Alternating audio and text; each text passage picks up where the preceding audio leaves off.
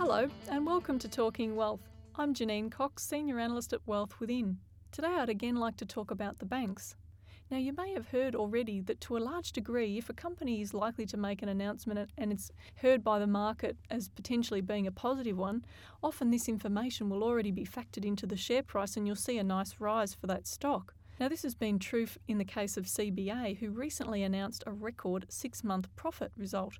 Now, CBA have really benefited on the back of this housing growth that we've seen out of the first home owners grant that's come around. Westpac also took advantage of that, and they've got a significant increase in the, the amount of mortgages that have been coming through.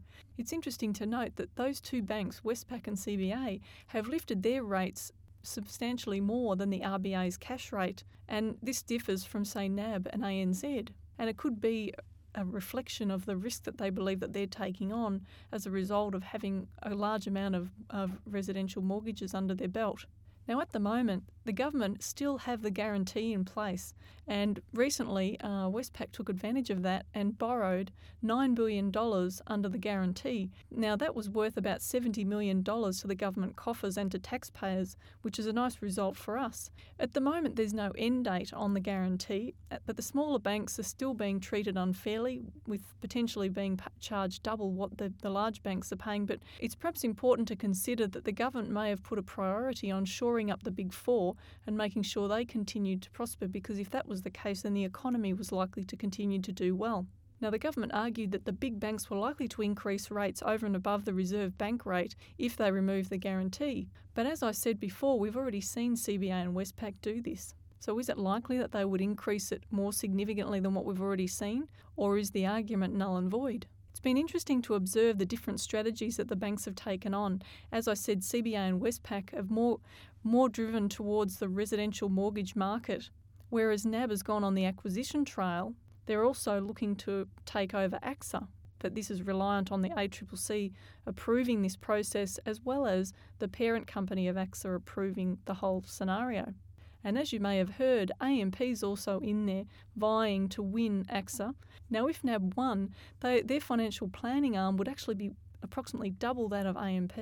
It's suspected at this point that the ACCC are likely to approve both parties to take over AXA, the only area of competition potentially being in New Zealand for AMP.